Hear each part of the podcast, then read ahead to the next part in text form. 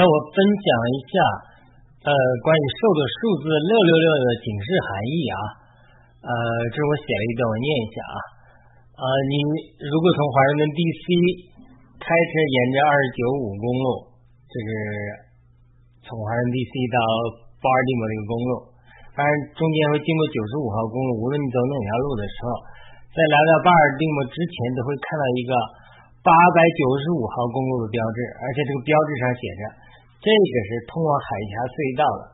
无法回头。你一旦上了这个公路，就直通到海峡隧道，没有出口。然后呢，就到了巴尔的摩市。但是我常常去，不是去巴尔的摩市，我要去巴尔的摩市之前出口那个 MBA 啊，交通管理局啊办事情啊啊，还有其他地方这办事情都不能走这条路。但是呢，我错过了标志，几次就是进入这个隧道。进入寺庙不但要付费，而且你必须走到底，没有出口，才能到巴里摩市，才能通过其他道路再又返回来到办事的地方。所以呢，错过好几次，所以八九五这个数字就对我成了一个标志。因为一看到这个八九，我就想起来，如果我忽略了这个标志，那么我就必须一条道走到黑，不仅要多花钱、花时间，还耽误事儿。好了，这是我做了一个比喻。同样，启示录十三章的兽的数字也是这样，它的数字是六六六。对六六六有很多人解释啊。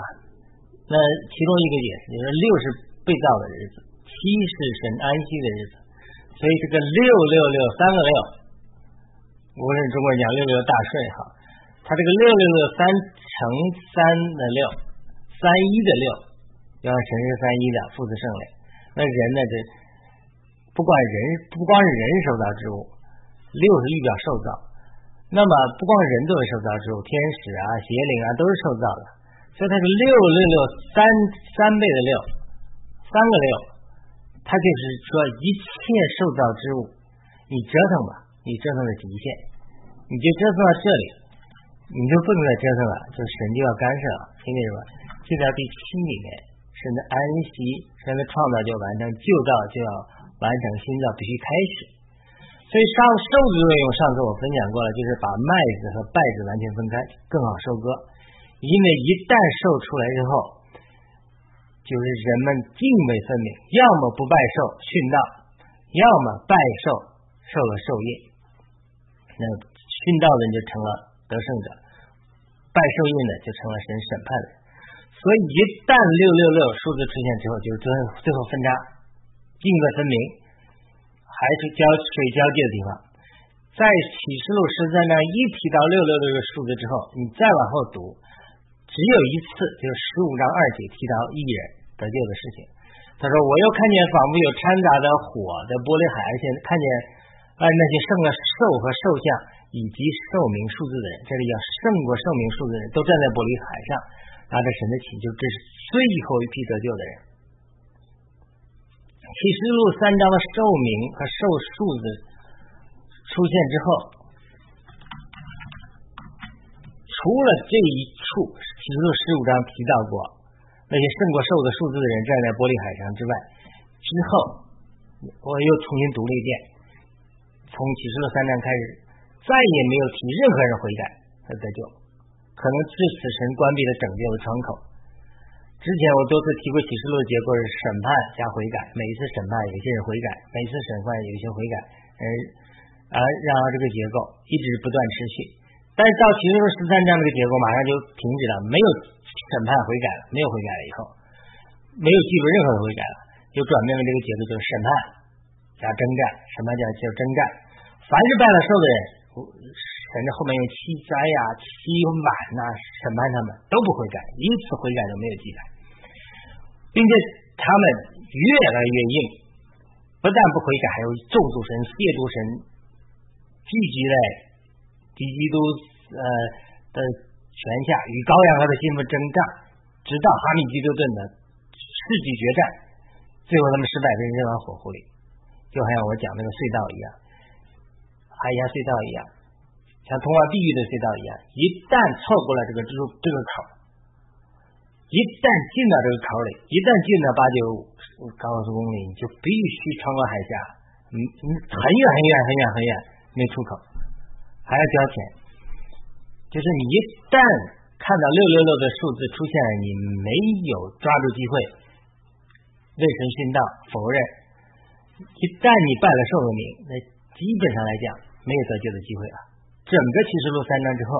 一旦拜了寿名的人，就没有任何悔改和得救的机会。所以呢，这就是一条不归路。所以这章提到寿的数字是六六六的时候，圣灵就说，圣灵借着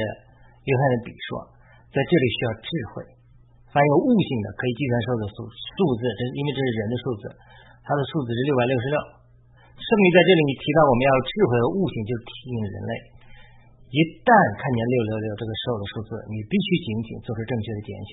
一旦拣选错误，就进入了通往地狱的直通隧道，没有出口，没有路返回，之后没有任何人有悔改的机会了。如果如果我上面的比喻，这个八九湖号公路的比喻可以应用到这里的话，我可以再应用一下。我是从郊区开往巴尔的摩郊区，当然稍微好一点。如果一旦走上了这个没有出口的八九号隧道公路，直接开到巴尔的摩市市中心，那就是毒贩犯罪严重。我做个比喻啊，就好像天堂一下就到了地狱一样，没有出口。当然这是生活中的例子，你还可以出来，但是然后我还可以绕回来，从其他公路绕回来。但是到末世的时候，一旦看见六六六的数字，你没有做出正确的捐献，就没有机会了。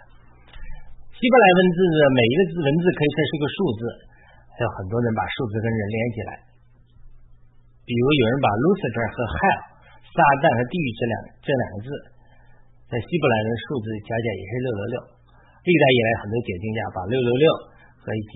好像敌基督人联系起来，呀，真是太多了。凯撒、尼禄、尼罗皇帝、拿破仑、希特勒都算上，都是数字六来六，多了人多了去了，还有很多我没举了，这些都过去了，并没有应验寿的数字。但是我们不排除他们像敌基督，也不排除未来会出现一个敌基督，他的数字是六六六，这些都有可能。但是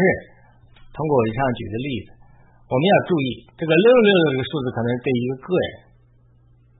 或者对一个人类集体的集体的警示信号，就像我们开车也好，越线会有黄线啊，会有震动啊，警示信号；我们身体出了状况，会有一些警示信号。从而，人类在面临生死抉择关头的时候，神一定会多次给你警示信号的。但问题是，如果你的心在哪里，你寻求神的人，你一定会看到这个警示的信号，做出正确的选择，你是死不去的。那如果我们被撒旦充满了心，不肯悔改的话，就会错过了这个信号。就是我多次为什么走了八戒五，错过了，上了八戒五绕了路呢？是因为我心思打岔了，我在胡思乱想。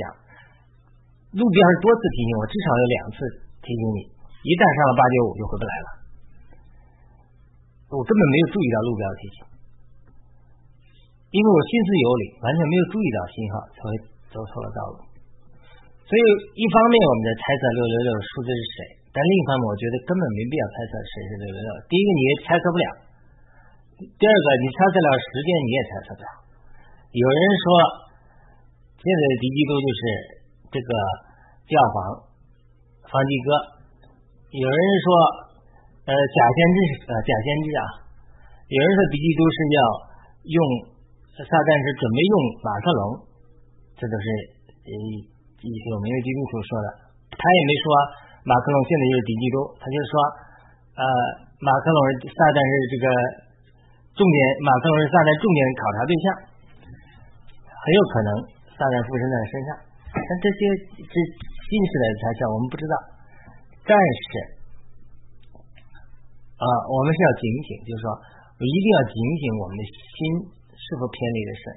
就像我开车一样，如果我心是注意这个公路的交通标志了，我就不会错过这个，因为神会提醒我，多次提醒你。但是你如果心偏离了神，完全游离了，你不但你不寻求神，你就会错过神的警示。这个觉得我就是六六六，对我们末世人啊。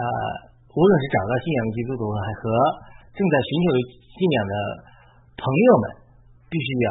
注意的，就是说，神一定会提醒你，神是六六六，你不用去猜。但是，是你的心能不能听进去？你的心是对的，你一定到时候会得到这个上圣灵的警醒，因为圣灵会赐给我们智慧和悟性。但是如果你心偏了、心蒙脂油了，那神多次提醒你，你可能也听不到。我们就要开往通往地狱的直通车。好的，这是我对六六六数字的一个呃感受。谢谢，就是说祝福你们，阿门。